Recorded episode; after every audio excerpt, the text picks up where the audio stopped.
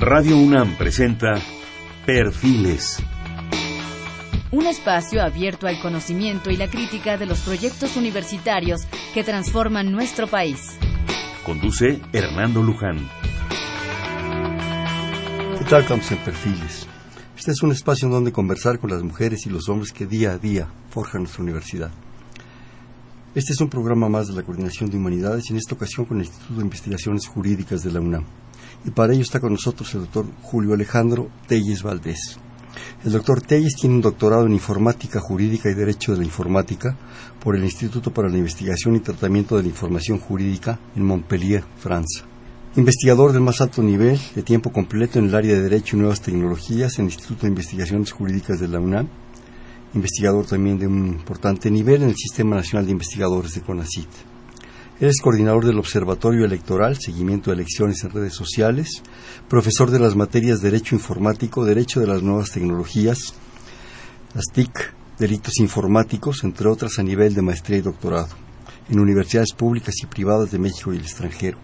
Multiconferencista nacional e internacional en temas de Derecho y Nuevas Tecnologías, presidente de la Federación Iberoamericana de Asociaciones de Derecho e Informática y autor, entre otros, de los siguientes libros. Derecho Informática, Informático, perdón, coautor del voto electrónico, Derecho y otras implicaciones, Lex Cloud Computing, aspectos jurídicos del cómputo en la nube de México. Bienvenido. ¿Qué tal? Buenas noches, encantado de estar aquí, Hernando, en el programa Perfis. Cuando entramos en contacto con el, con el doctor Telles, fue un poco de una forma circunstancial, hay que, hay que ser honestos. En una entrevista que se le hizo para la televisión mexicana, una de las cadenas importantes, y él estaba en ese momento hablando sobre el tema de usos y abusos de las bases de datos. Sinceramente me llamó profundamente la atención porque toda esta parte de informática, de bases de datos, de Internet, de aparatitos, de computadoras, ya es un asunto de todos los días. Ya prácticamente yo creo que las, nuevas generaciones están casi, casi que naciendo con los aparatitos en la mano. Creo que por un lado tienen el chupón y por otro lado tienen las tablets y, las cosas. Chip ya prácticamente implantado. Implantado, ¿verdad? Entonces, eh, realmente me llamó la atención y decidimos que yo creo que sería importante que platicara esto para nuestro público. ¿Qué está pasando, Julio? ¿Qué, ¿Qué está sucediendo? O sea, ya nos desbordó en un momento dado toda esta situación de las tecnologías tan brutalmente avanzadas y lo que viene a una situación de un marco jurídico? Bueno, Hernando, es importante comentar que a fines de la década de los 60 es cuando la informática, las computadoras empiezan a permear más en el ámbito de las empresas. Y eh, en esa época de la década de los 60 Naciones Unidas ya advertía la posibilidad que se pudieran constituir en una amenaza para las personas. Es decir, dijo, adelante, no podemos detener el avance de la civilización, pero hay que tener cuidado.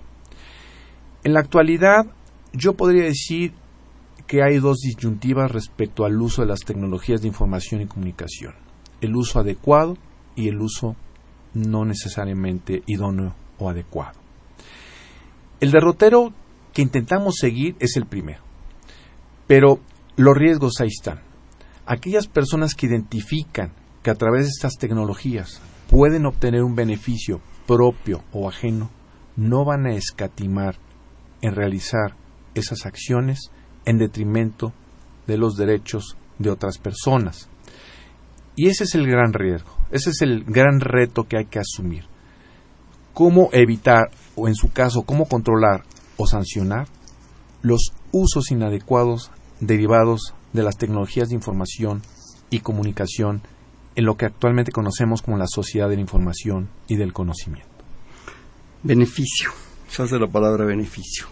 ¿Qué es el beneficio?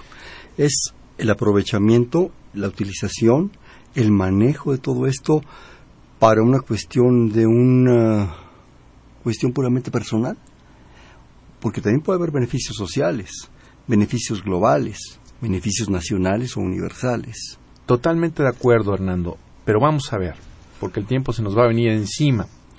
Internet surge como un proyecto militar. ¿Cuál era el beneficio? El que los Estados Unidos de Norteamérica, en caso de un ataque nuclear, pudieran orquestar una contraofensiva en contra del enemigo. Desaparece esa amenaza, aunque después surge el terrorismo, eso daría pauta a otras cuestiones. Se piensa que Internet puede ser de beneficio en materia de educación y de la cultura. Al Gore así lo pregona. Sin embargo, resulta que Internet se traduce o se convierte en un instrumento idóneo para las empresas. Entonces, el primer beneficio que surge en este caso de Internet es para las empresas.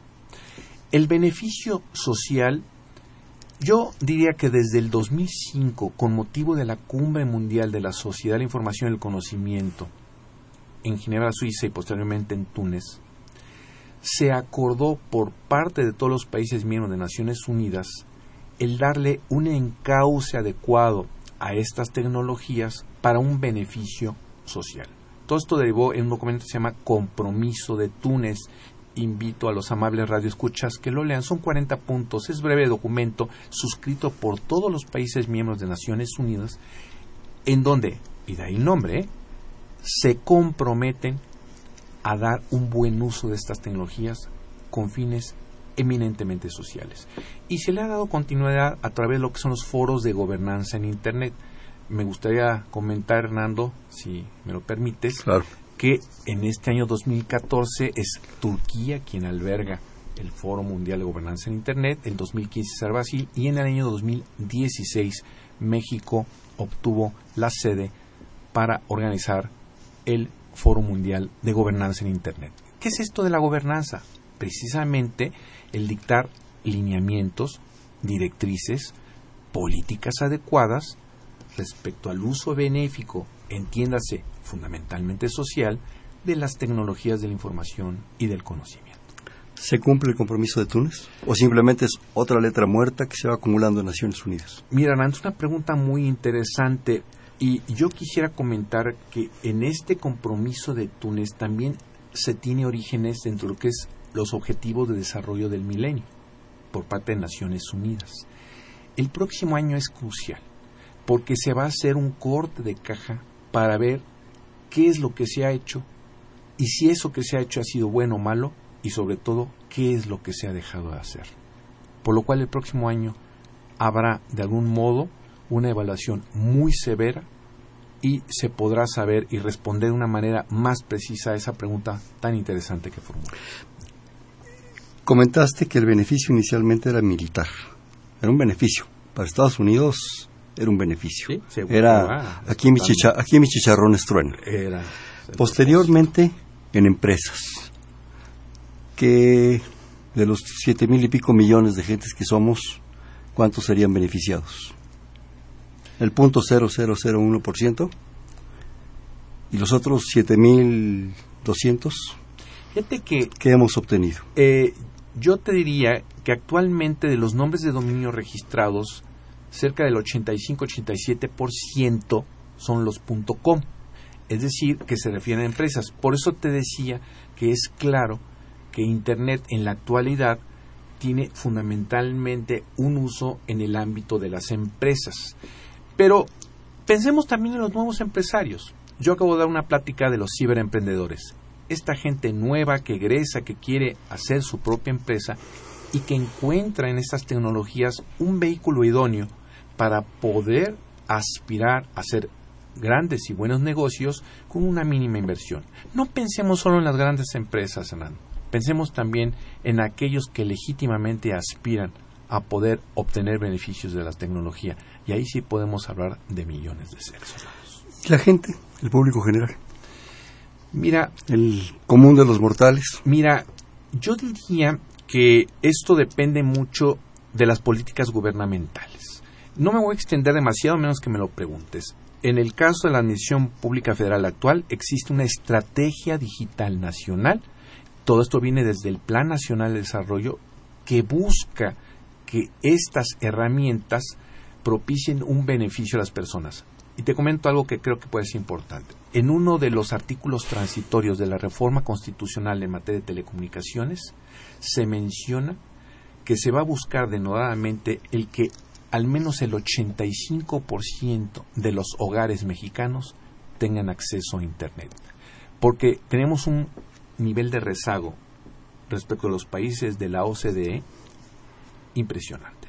Entonces hay un compromiso, insisto, en un artículo transitorio de llegar a esos niveles.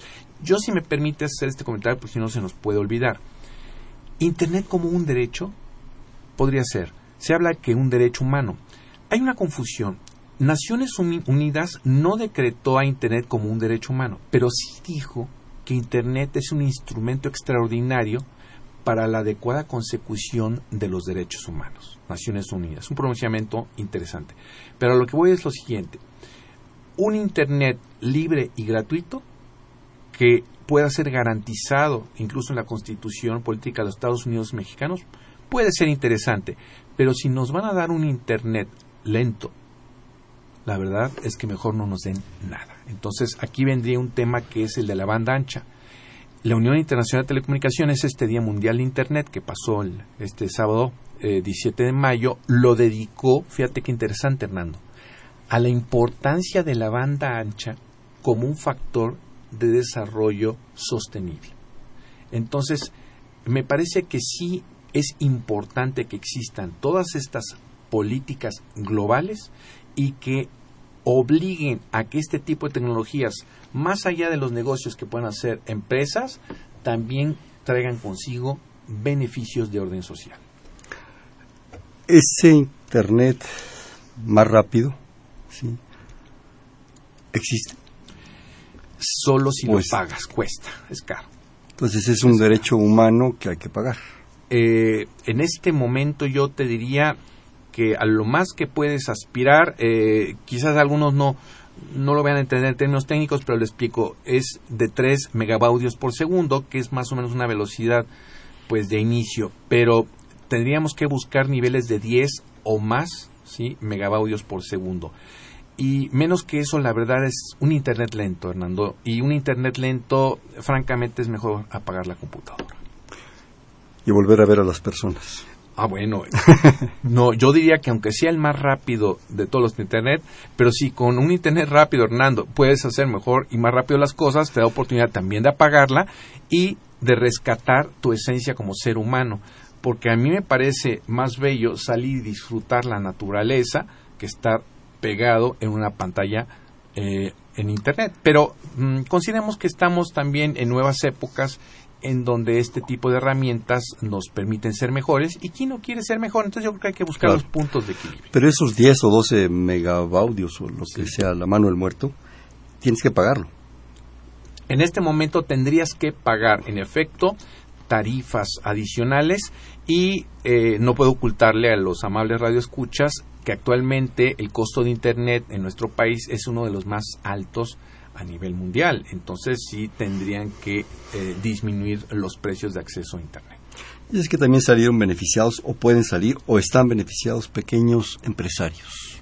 Sí, por supuesto, aquellos eh, que pueden encontrar en Internet eh, un enorme beneficio. Te comento, por 170 pesos puedes tener un nombre de dominio por un año, el alojamiento de tu página web, el diseño de tu página web, y realmente es muy poco, menos de 200 pesos para poder iniciar tu negocio de manera virtual sin tener que invertir en espacios físicos, en electricidad, en teléfonos, en recursos humanos. Creo que suena bien, Hernando. En ese sentido, habría que darle también relevancia a esto.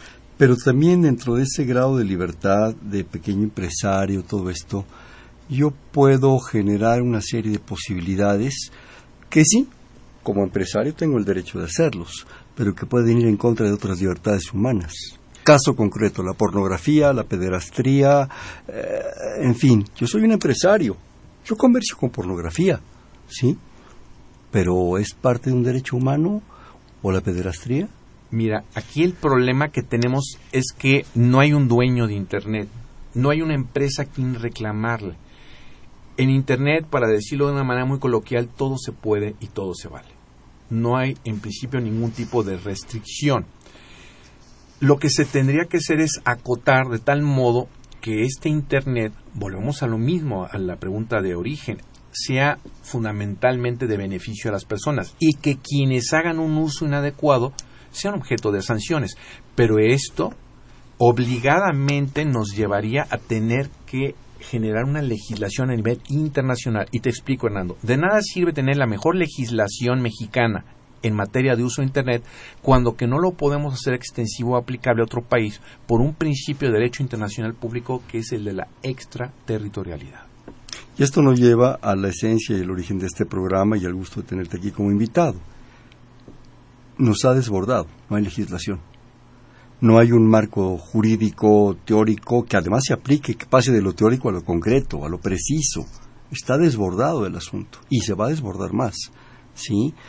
no solo en el aspecto social, personal, en el aspecto empresarial y en el aspecto militar.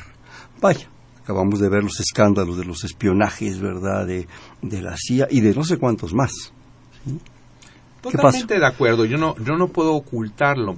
Eh, veamos, por ejemplo, en el Plan Nacional de Desarrollo hay un tema de especial importancia que es la ciberseguridad. Y ahí se menciona que tendrán que unificarse en un solo mando todo lo que son las unidades de inteligencia, entiéndase la naval, la militar y la civil, entiéndase CISEN. Entonces, el tema de la ciberseguridad es algo importante. Por el otro lado, lo que tú mencionas, todo este rubro de la pornografía infantil, de la delincuencia informática en términos eh, genéricos, sí engendra enormes beneficios a pocas personas y grandes prejuicios a muchas personas. Por eso es que hay que ser muy puntillosos respecto a cuál sería la legislación, pero necesitamos buenas leyes y buenas autoridades que quieran y sepan hacer cumplir esas leyes. Porque el problema de las leyes es que a veces eh, no solo es que no se tengan, sino cuando se tienen son malas. Y a veces cuando son buenas, las autoridades no quieren o no saben aplicarlas. Los que no quieren aplicar una buena ley son autoridades corruptas. Los que no saben aplicar una ley son autoridades ineptas. Y creo que estamos hartos tanto de unos como de otros. Claro. Además, yo creo que en un momento dado, aquellas gentes que hacen mal uso o abuso, como tú comentaste en esa, en esa entrevista, eh, generalmente también tienen mucho poder. Concretamente, las cuestiones de narcotráfico y todo esto, de repente vemos que tienen a veces armas más poderosas que las autoridades policíacas o a veces hasta militares. Y en este caso, tienen el poder económico de poder comprar cualquier, como les dijiste, los 12 no sé, megabaudios. megabaudios y hasta 24 probablemente. ¿Y cómo es para su interés personal? Claro que invierten en eso. Claro, mira, eh, yo sé que lo hemos escuchado muchas veces esto de que la información es poder, pero a veces no hemos escuchado. pero el corolario, sí, nos lo da Montesquieu, que dice que todo aquel que tiene poder está tentado a usarlo en su beneficio. Entonces, actualmente estas tecnologías son un factor de poder. Claro. Yo creo que esas tecnologías requieren, y es un poco el sentido de que, y el gusto de que estés aquí con nosotros, que nos digas Existe esa posibilidad. Se está trabajando sobre la posibilidad de los marcos jurídicos. ¿Cómo se está trabajando? La UNAM que está haciendo. Cómo no, con mucho gusto. En el caso de la UNAM, te hablo del Instituto de Investigaciones Jurídicas, en donde eh, afortunadamente yo tengo el enorme honor de formar parte de esa comunidad y trabajo precisamente estos temas de legislación en materia de nuevas tecnologías. La idea es identificar las problemáticas que puedan derivarse de este uso inadecuado de las tecnologías. Una vez que las identificas, de algún modo buscas la información sobre estas problemáticas específicas que existan a nivel mundial y cómo lo han solucionado. Tampoco se trata de descubrir el hilo negro, Hernán. sería absurdo. Eh, no creo que te sorprenda que yo te diga que en más de una ocasión yo veo que en ningún otro país se ha hecho nada al respecto. Es decir, que el grado de avance no es muy grande.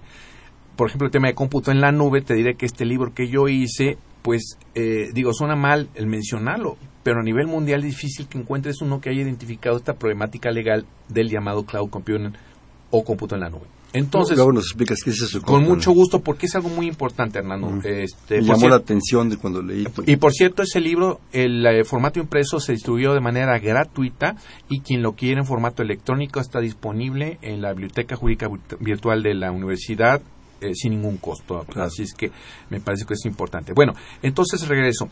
Tratar de ofrecer elementos de respuesta o de solución. A veces decir que tienes la solución a un problema es demasiado altivo, Hernando, pero sí elementos de respuesta. Yo te diría que como abogado, toda esta vorágine de las nuevas tecnologías ha propiciado un derecho emergente. Y por emergente entiéndase un derecho que tiene que generarse de manera inmediata, pero que tiene que hacerse de una manera adecuada, pertinente. Estricta. Y el gran reto, Hernando, es que la tecnología avanza a niveles tan significativos que no es tan fácil el poder estar actualizado. Ese es el gran reto. Y que aunque hagas una buena ley, esta tendrá que ser objeto de continuas actualizaciones porque si no, se verá, como atinadamente tú lo mencionas, desbordada. Y en un momento dado también hay un problema, creo yo. No solo es la creación, la generación de una ley adecuada, que, se tiene la capacidad, y vaya que en México la hay. Hay leyes espléndidas, yo creo, tú, tú lo sabes como abogado. Luego vienen varios problemas. La aplicación de esa... Bueno, primero que no se desborde el tema. La aplicación de esa ley de una manera correcta y precisa. Pero luego viene un problema que creo es más importante. ¿Quién la va a aplicar? Las gentes que la van a aplicar, y ya concretamente las gentes que están en los hechos concretos, precisos, ¿la conocen a profundidad? ¿Conocen el impacto de esa ley? ¿La van a aplicar correctamente y van a poder evadir la corrupción? Vamos a ver, Hernando, voy a tratar de ser muy concreto. En este país hay leyes de carácter federal y de carácter local. A nivel local podemos tener los de los estados y las de los municipios. Claro. Muy bien. En el caso propiamente de la informática, puede ser indistintamente regulado a nivel federal o a nivel local. Entonces eso puede propiciar incluso a veces hasta más confusión, porque puede haber distintas leyes en diversas entidades. Pongamos un ejemplo. Tenemos una ley federal de protección de datos personales en posesión de los particulares. La autoridad encargada de aplicarle es el IFAI, que acaban de asumir hace unos días los siete nuevos comisionados. Tú lo dices y muy bien. Muchas personas, la gran parte de las personas a quienes va dirigida esa ley, desconocen de la existencia de la misma y por ende no saben que tienen derecho. Te hablo de uno muy elemental, el aviso de privacidad. Entonces, el hecho de que no se dé a conocer esos derechos, pues evidentemente hace que las personas no los ejerzan. Entonces, a mí me parece que en ocasiones no basta, como le hemos dicho, tener buenas leyes, sino darles difusión. Y que las autoridades, antes de poderla aplicar, Hernando, que le den difusión. Porque ¿cómo van a aplicar una ley que es desconocida? Claro. En el caso de esta ley que te comento, también tiene un reglamento y yo espero que este, si me permiten, este nuevo IFAI, entiendas esta nueva etapa del IFAI, le den suficiente importancia no solo al tema de la transparencia, de la rendición de cuentas, sino también de la protección de datos personales.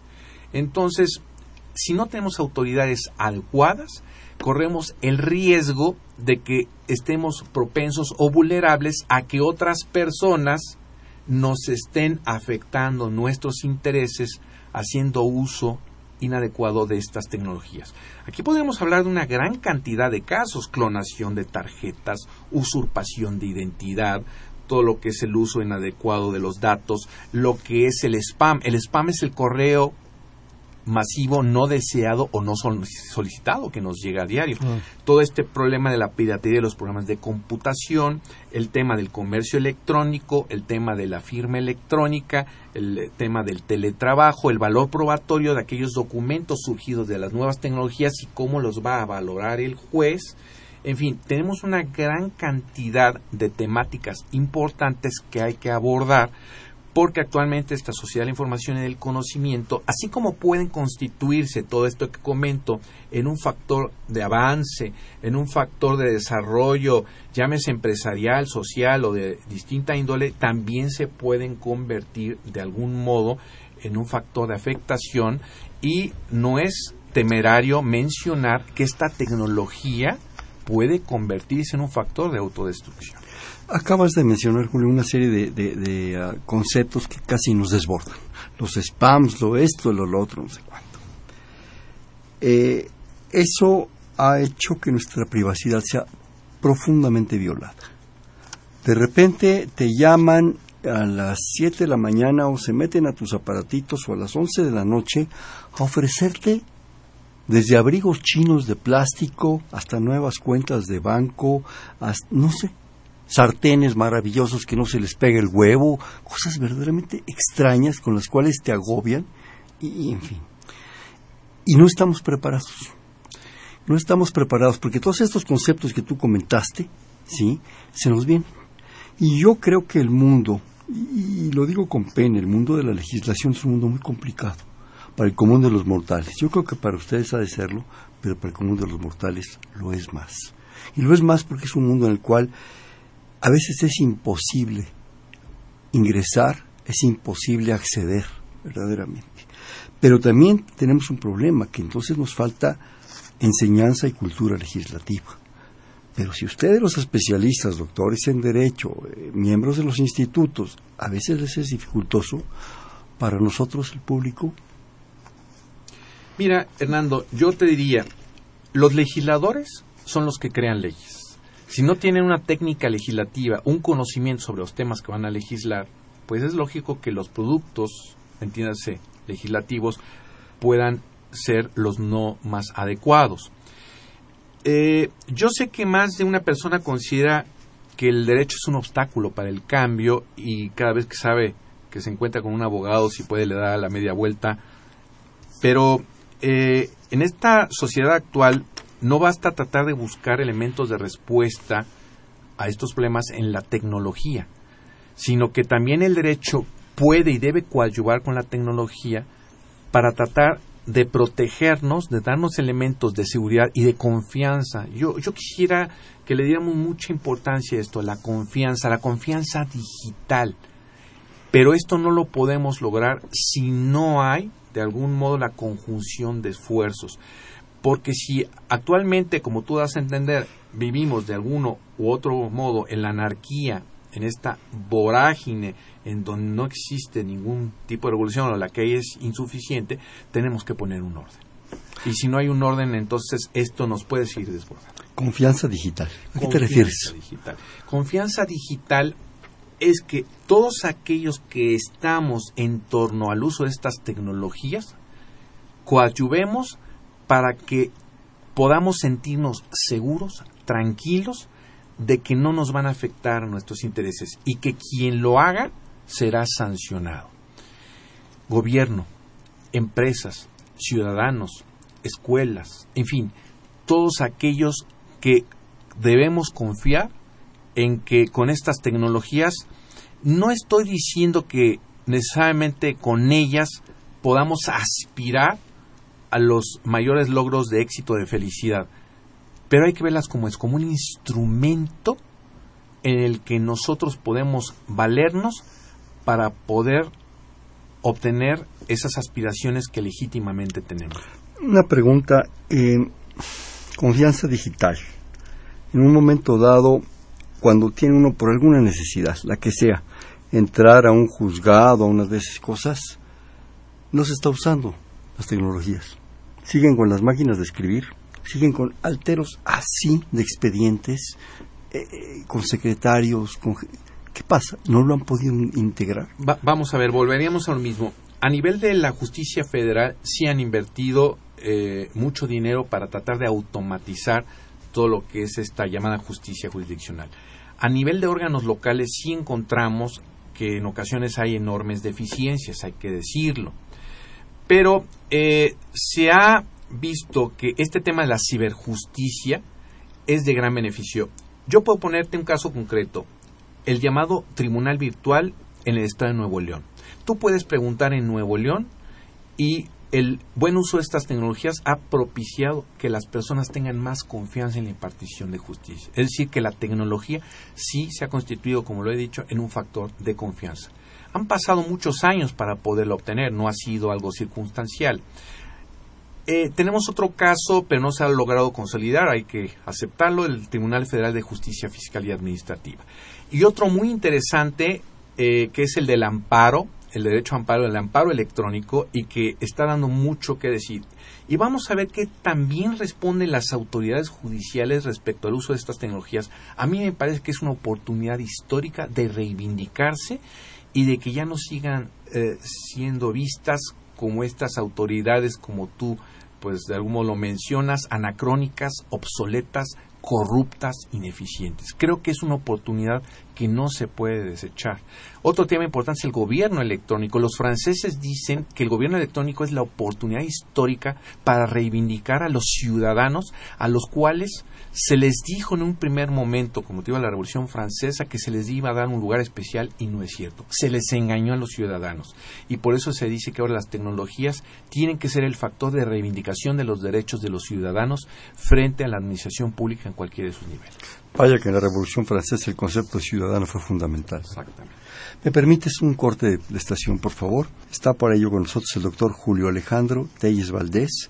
Estamos en el 5536-8989. Le repito, 5536-8989.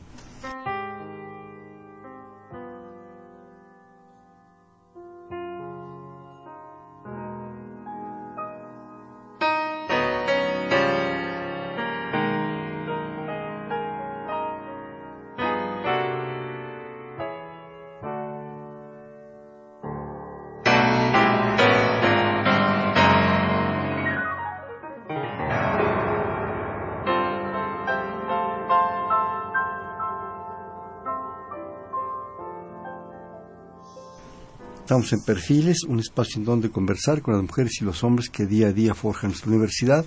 Les comentamos que está con nosotros el doctor Julio Alejandro Telles Valdés, investigador del Instituto de Investigaciones Jurídicas de la Coordinación de Humanidades de la UNAM, en el 5536-8989. Si me permites, Julio, eh, nos eh, habla amablemente Aurelio García desde Tultitlán y varias cosas al invitado. ¿Qué opina? Te voy a ir dando una por una porque son diversas. ¿Qué opina del mundo globalizado que usa el Internet para que las naciones pierdan su soberanía? Aurelio, es una pregunta importante. En efecto, estamos hablando de temas de ciberseguridad, eventualmente de ciberespionaje, y se puede afectar uno de los, eh, digamos, de las características más importantes de todo Estado, que es la soberanía.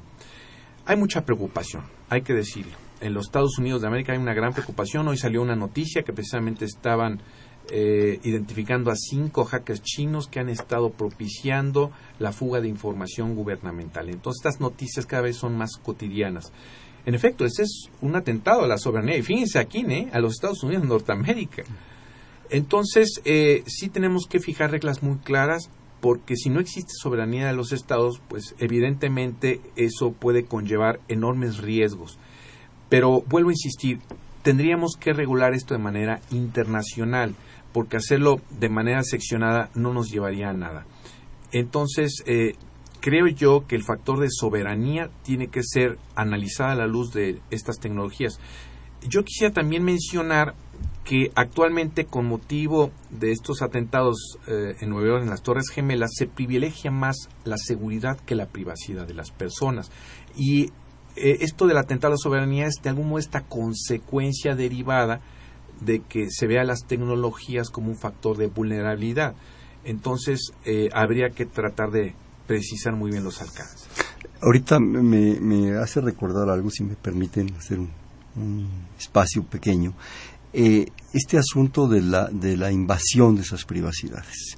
Eh, Estados Unidos está en estos riesgos, eh, le han fugado información y supongo que en los otros países está sucediendo lo mismo y a veces informaciones importantísimas de seguridad nacional, de cuestiones administrativas importantísimas, de las bolsas del mercado dependen de eso.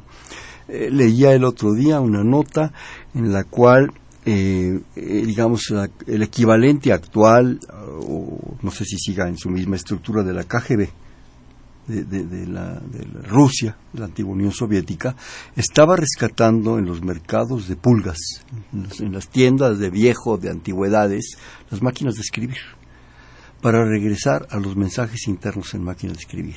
Y a las viejas viejas este claves de la Segunda Guerra Mundial y de toda la etapa de la Guerra Fría para ponerlas en activo, porque esas no se pueden hackear.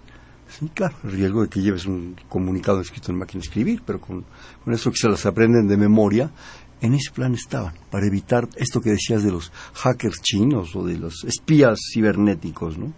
Increíble, ¿no? Parece increíble. Luego también el señor Aurelio García pide que se repite el nombre del invitado y si es posible dar información para contactarlo.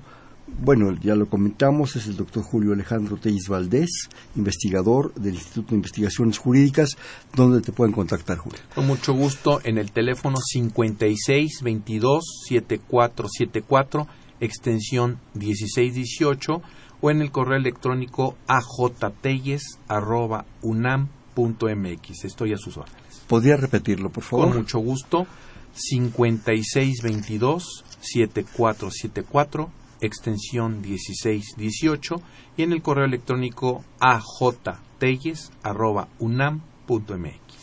También observan que si el invitado pudiera dar bibliografía para consultar. Sí, Hernando, en la propia biblioteca jurídica virtual del instituto hay algunas obras de un servidor que son de acceso libre y gratuito entonces, eh, les pediría que si fueran tan gentiles de consultar la página www.juridicas.unam.mx. Repito, www.juridicas.unam.mx, Biblioteca Jurídica Virtual, y ahí pueden poner el nombre de un eh, servidor y les despliegan algunas obras que he tenido la oportunidad de escribir. ¿Qué parte de la Constitución se encarga de la regulación del Internet? Bueno, el artículo sexto de algún modo da... Perdón, y la segunda parte, ¿con qué artículo se concatena? El artículo sexto, que, que por cierto había sido eh, pues prácticamente incólume hasta, el, eh, hasta los años 70 que sufrió su primera reforma, tiene algunos elementos importantes a este respecto, pero fundamentalmente es el artículo 16 constitucional con motivo de esta reforma en materia de telecomunicaciones, en donde nos, nos hablan de esta sociedad eh, digitalizada, esta sociedad, entiéndase, universal digitalizada. Entonces, eh, estos dos artículos, especialmente el artículo 16 constitucional, es el que tiene mención al respecto. Bueno, la Constitución es la estructura fundamental que regula nuestra, nuestra vida jurídica, nuestra estructura de leyes. Pero de ahí se han derivado el Código Penal, el Código Laboral. ¿Crees que se derive algún día el código de comunicación? De... Bueno, pues, de, bueno, de comunicación, recuerda que están vertiendo lo de la ley de telecomunicación, pero lo que tú dices es interesante. Un código específico, sí, vaya del sí, tema. Sí, en algunos países ha derivado precisamente una ley de sociedad de la información y el conocimiento o una ley de informática, ojalá y pudiera haber algo al respecto aquí en México, porque eh, tenemos algunos ordenamientos, pero que de manera dispersa tratan de regular este tema precisamente que nos convoca el día de hoy. Entonces, lo ideal sería poderlo tener en un solo ordenamiento, una serie corpus, de preceptos. como dicen ustedes, ¿no? Claro, un corpus juris y creo que podría ser interesante y creo que sería eh, incluso más benéfico para que los ciudadanos pudieran hacer un adecuado ejercicio de los derechos. Y sobre todo que tuviera estos eh, anexos o adendas, en fin, como se llamen, tú nos puedes eh, ubicar más en eso, que pueda ser de alguna manera consultado con cierta facilidad, sin tantos tecnicismos, como dices hace un momento, porque de repente nos perdemos en el asunto. Sí, es correcto. Las leyes, si van dirigidas a las personas, pues eh, hay que pensar en ellas, en que las entiendan. ¿Cómo van a ejercer un derecho si no lo entienden, si no lo conocen? Eh, pero tampoco pueden ser eh, demasiado coloquiales, es decir, hay que buscar estos puntos de equilibrio en el que revistan esa formalidad propia de una ley, pero que sean suficientemente claras como para que el, ciudadano pueda entenderlas e, insisto, hacer el uso adecuado de esos ordenamientos y de su presencia. Bueno, me, encanta recordar que de unos años para acá eh, ha habido una serie de, juristas muy importantes en México, tú los has de recordar los nombres, que simplemente con la Constitución han hecho una serie de propuestas accesibles. Mexicano esta es tu Constitución y nos explican en una forma más coloquial, más amable, todas estas propuestas pues el código fundamental que nos rige, ¿no? Y yo creo que ese tipo de acciones son muy benéficas para la sociedad. Fíjate, y te interrumpo, Hernando, eh, uno de esos grandes juristas y que en paz descanse el doctor Jorge Carpizo Magregor. ¿Cómo no? Fíjate que con motivo de la presentación de un libro de la doctora Clara Luz Álvarez, compañera del instituto, precisamente sobre el tema de Internet, de los derechos en materia de Internet, pueden verlo en la biblioteca jurídica virtual. Es un verdadero deleite escuchar al doctor Carpizo, gran constitucionalista, hablando de Internet.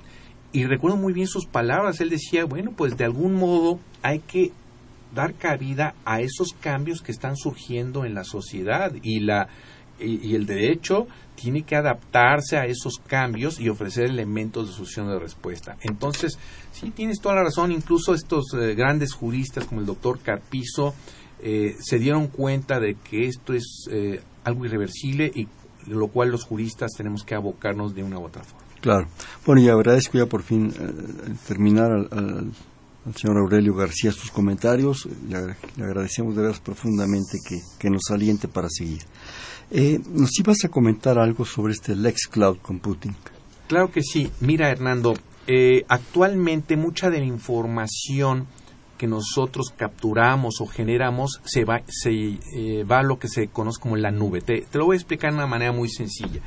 En estos, eh, estas cuentas de correo electrónico gratuitos, llámese Hotmail o Yahoo, etcétera, toda esa información, todos esos correos se tienen que almacenar en alguna parte. Se llaman servidores. Pero esos servidores en conjunto y el almacenamiento de la misma se conoce como la nube. Entonces cada vez es más común el uso de la nube. Quienes me escuchan seguramente tienen sus cuentas gratuitas de Dropbox o de alguna otra utilidad que nos permite guardar nuestra información, Hernando, y poderla recuperar indistintamente el lugar donde nos encontremos. Entonces, esta nube cada vez gana más importancia, más relevancia. Y te explico, la nube no solo es para almacenar información, en la nube también podemos procesar la información, de tal suerte que si tú tienes una computadora muy viejita, que como sea funciona, pues el hecho de poderte conectar a la nube te va a permitir que esa computadora, aun siendo viejita, tenga elementos de procesamiento y de almacenamiento de grandes proporciones. Yo creo que esta nube puede dar muy buenas expectativas a todas las personas. Yo en este libro hablo, por supuesto, de las implicaciones negativas y positivas que puede dar esta nube, porque seguramente en tu mente, Hernando, dices, bueno, sube esa información, si se refiere a mi persona, ¿cómo se va a salvaguardar mi privacidad? ¿Y en dónde están esos servidores? ¿Dónde está esa nube? ¿Cómo puedo hacer exigible un derecho si no sé dónde está esa información o aún sabiendo dónde, no puedo hacer extensivo la ley porque es un país distinto? Entonces, es cierto, hay algunas interrogantes importantes, pero volveríamos a lo mismo. En la medida que podamos generar esta confianza digital, podemos obtener el máximo beneficio de las tecnologías. Entonces, eh, es, esa es la aspiración que debemos de buscar, que estas tecnologías nos brinden suficiente confianza como para que podamos hacer el uso más idóneo. En esencia, esa es la nube, Hernando. Hay elementos eh, técnicos que ahorita no quisiera abordar, pero eh, sí quisiera decirte que está ganando cada vez más importancia y a diario hacemos uso de la nube. Quien ni siquiera sepa la existencia de la misma, pues basta que ahorita el correo que esté generando o en su cuenta de redes sociales de Facebook o en Twitter o donde quieran, se den cuenta que esa información se está almacenando en algún lugar y ese lugar es conocido coloquialmente como nube o cloud. Sí, pero esa nube, si no tenemos, volvemos a lo mismo, el marco jurídico correcto y la confianza se convierte en nublado y en tormenta. Porque entonces se arma, perdóname, un desmadre ahí arriba, ¿para qué quieres? Porque todo el mundo excede todo, ¿sí? Y entonces, entonces, ¿qué está pasando? Pero hay otro punto que, ahorita me, me, me, hace que me surja. Eh, de acuerdo, está la información ahí flotando en aquel nubarrón, ¿verdad? Y de repente, ¿qué tanto estamos nosotros propiciando ese nubarrón? ¿Y qué tanto estamos cooperando? Ves a la gente que sube todo, su privacidad, sus fotos, su familia, eh, estoy aquí. Yo veo gente que dice, estoy en este momento saliendo de no sé qué y voy con mis hijos en tal camioneta. Digo, yo quiero en la camioneta, voy y se la quito. Entonces, ¿qué tanto estamos propiciando? O estas gentes, ¿cómo les llaman ahora? Que se están autofotografiando todo el tiempo. Selfies se llaman. el anglicismo. Pues eso es, eso es parte del nubarrón. Mira, Hernando, es, es una cuestión muy delicada. En Nosotros efecto, estamos cooperando y estamos hay que tener cuidado que de la ley se desborde. redes sociales, porque el que tú des a conocer abiertamente quién eres, dónde vives, qué vehículo tienes, dónde vacacionas, pues es un factor de riesgo para el secuestro, la extorsión, etcétera. Entonces, tú puedes poner candados para que no cualquiera pueda acceder a esa información. Lo que pasa es que estas redes sociales, pensemos el caso de Facebook, a veces nos complican, Hernando, de manera deliberada el poner estos candados de seguridad, porque a ellos les conviene que tú exteriorices todo eso, que haya el mayor número de fotos o elementos, porque eso va a propiciar que haya más suscriptores. Claro. Entonces, sí hay elementos que nos permiten controlar esa información, pero tienes que ser muy cuidadoso. Pero además otra cuestión, lee antes de suscribirte a estas redes sociales cuáles son las características y qué derechos tienen ellos y qué derechos tienes tú. Porque es raro a unos abogados que lean cuáles son precisamente las cláusulas. Finalmente es un contrato, aunque sea gratuito, no importa. Entonces, me parece que las personas en ocasiones, por ese eh, desbordamiento, por ese afán de ya estar en las redes sociales no se dan cuenta de los eventuales riesgos que esto puede engendrar. Entonces hay que ser cuidadosos, sumamente cuidadosos en la información que estamos subiendo, pero sobre todo a quienes estamos autorizando que puedan acceder a esa información. De repente me haces pensar que esta es como una necesidad social, psicológica, no lo sé. De véanme, por favor. Salir del anonimato, salir de esa situación que Elías Canetti nos comentaba como masa y poder. Yo no, ya no quiero ser parte de la masa. Yo quiero ser parte del poder. Yo quiero estar, véanme, estoy haciendo esto, estoy haciendo otro, me fotografío, te lo enseño. Ya eso raya en otra situación. Pues Hernando es una cuestión muy delicada. Eh, quizás un psicólogo podría eh, abordarlo, pero yo quisiera decirte que en más de una ocasión podemos ver en estas tecnologías, en estas redes, cómo muchas personas exteriorizan pensamientos y sentimientos. Y a veces es una buena oportunidad de que lo hagamos y que los demás tengan la posibilidad también de conocernos mejor. No todo es malo en la informática ni en las redes sociales.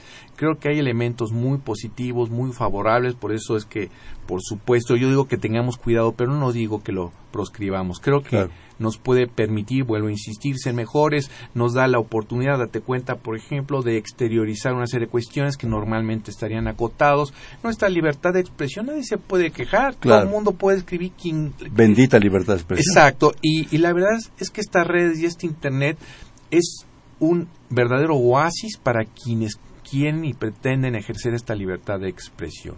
No, lo dices correctamente. Yo creo que es una posibilidad maravillosa, espléndida. La única cosa es esas, esas cotas, esas situaciones, ¿no? A mí me sorprende ahora, por ejemplo, yo soy del- de la vieja escuela, ¿no? Los, los romances por Internet. A mí me gustaba, ahora sí que ver y tocar, ¿sí? Pero quizás solo en tu entorno. Ahora podrías tener la posibilidad de conocer gentes en cualquier parte del mundo sin necesidad de viajar, Nando. Claro. Ahora podrías tener muchas novias, muchas amantes, Sí, pero- muchas amigas. Entonces podrías ser más feliz que lo que fuiste anteriormente. Es, no creas, es más sabroso circular por las islas de la universidad, de Seúl. Ah, bueno, pero yo te diría que también la posibilidad de conocer gentes en cualquier parte del mundo es realmente extraordinaria. No, eso es, eso es Es sensacional. Eh, Isla de San Román desde Toluca, tema muy interesante que debería de extenderse. Tú dirás, si nos seguimos, traemos tamales y atole. Bueno, pues a lo que tú digas, tú eres aquí Bueno. el mando más. Eh, dice que con respecto a la ley, ¿hay alguna forma que se dé a conocer de forma accesible? Eh, siento que las autoridades les falta dar a conocer adecuadamente todo esto, las leyes, y esto de la estrategia digital nacional, eh, de algún modo, eh, creo que están tratando de darle la, la mejor difusión a todo esto. Entonces, creo que hay conciencia de parte de las autoridades y eh, pues ojalá y podamos conocer cada vez más todos estos ordenamientos, estos preceptos en beneficio precisamente del buen uso de estas tecnologías. También comenta qué proyectos lidera la UNAM en el campus de la tecnología y que hay en Monterrey.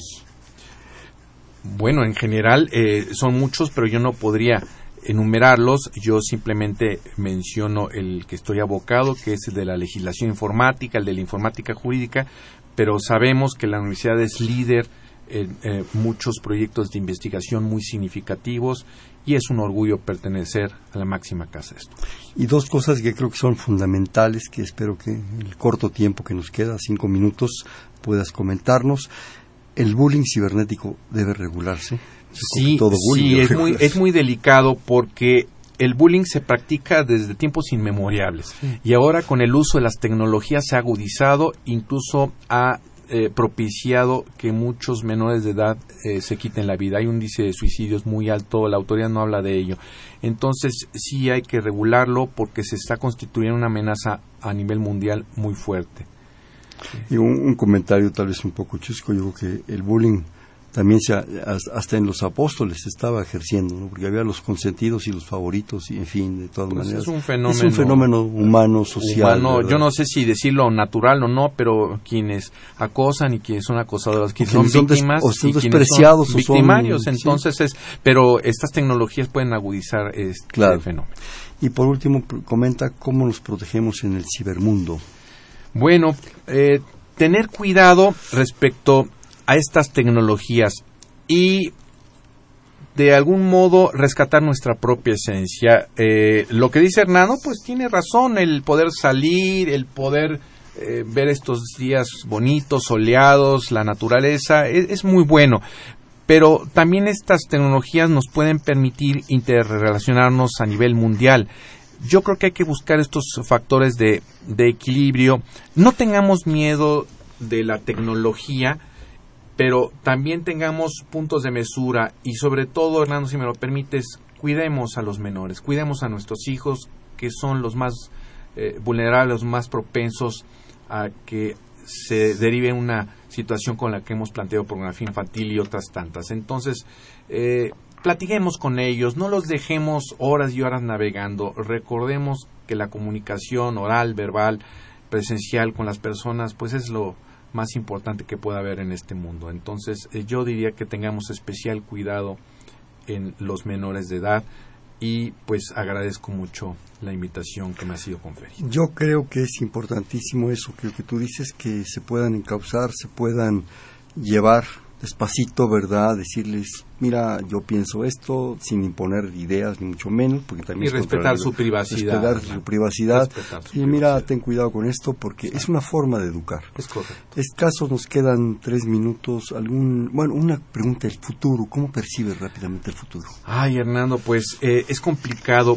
Yo veo que los jóvenes, ay, espero no caerles mal a los jóvenes, y miren que me caen bien, yo tengo hijos jóvenes, pero yo veo que cada vez son más ambiciosos, que no tiene nada de malo, pero tienen una ambición desmedida y esta tecnología eh, puede ser una mala combinación para esta ambición desmedida de tratar de buscar denodadamente beneficios fundamentalmente económicos sin darse cuenta eh, de los daños que esto pueda engendrar.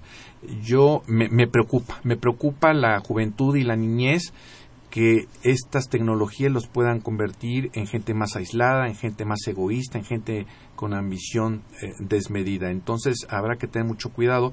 Yo diría, Hernando, que no descuidemos los valores. Me parece que es fundamental el que los valores los podamos aplicar aún eh, pensando en el uso de estas tecnologías, los valores por encima de todo, la ética, la deontología. Eh, creo que en esa medida podemos aspirar a tener un mundo mejor y que tú y yo que podamos ya eh, vivir nuestra jubilación o nuestra vejez o los últimos días tranquilos de que hemos eh, pues tratado de mm, dar un mensaje en el que las personas pues de algún modo tienen que pensar en el bienestar de los otros y no de manera egoísta en solo propiciarse un beneficio a sí mismo. Yo creo que es importante eso que tú comentas, el poder aportar no solo en lo individual, a los más cercanos, en lo colectivo, en lo social y que nos permita, bueno, pues ser mejores como, como seres humanos, ¿no? ¿Te parece que juguemos un bote pronto? Te digo una palabra y me dices inmediatamente la siguiente. Bueno, pues adelante. Constitución. Ley Suprema. Informática. Factor de desarrollo. Normas jurídicas. Hay que cumplirlas eh, cuestiones legales que nos permitan ser mejores. Que sean atinadas y que las autoridades sepan y quieran hacerlas cumplir. Nuestras cámaras. Que hagan bien su trabajo. Una legislación correcta de la informática. Arriba el derecho. Informática. vuelvo a insistir, factor de desarrollo y factor de mejora y de algún modo un fenómeno inexorable y que espero que propicie que seamos mejores seres humanos. Este fue Perfiles, un espacio en donde conversar con las mujeres y los hombres que día a día forjan nuestra universidad, programa más de la Coordinación de Humanidades y el Instituto de Investigaciones Jurídicas de la UNAM.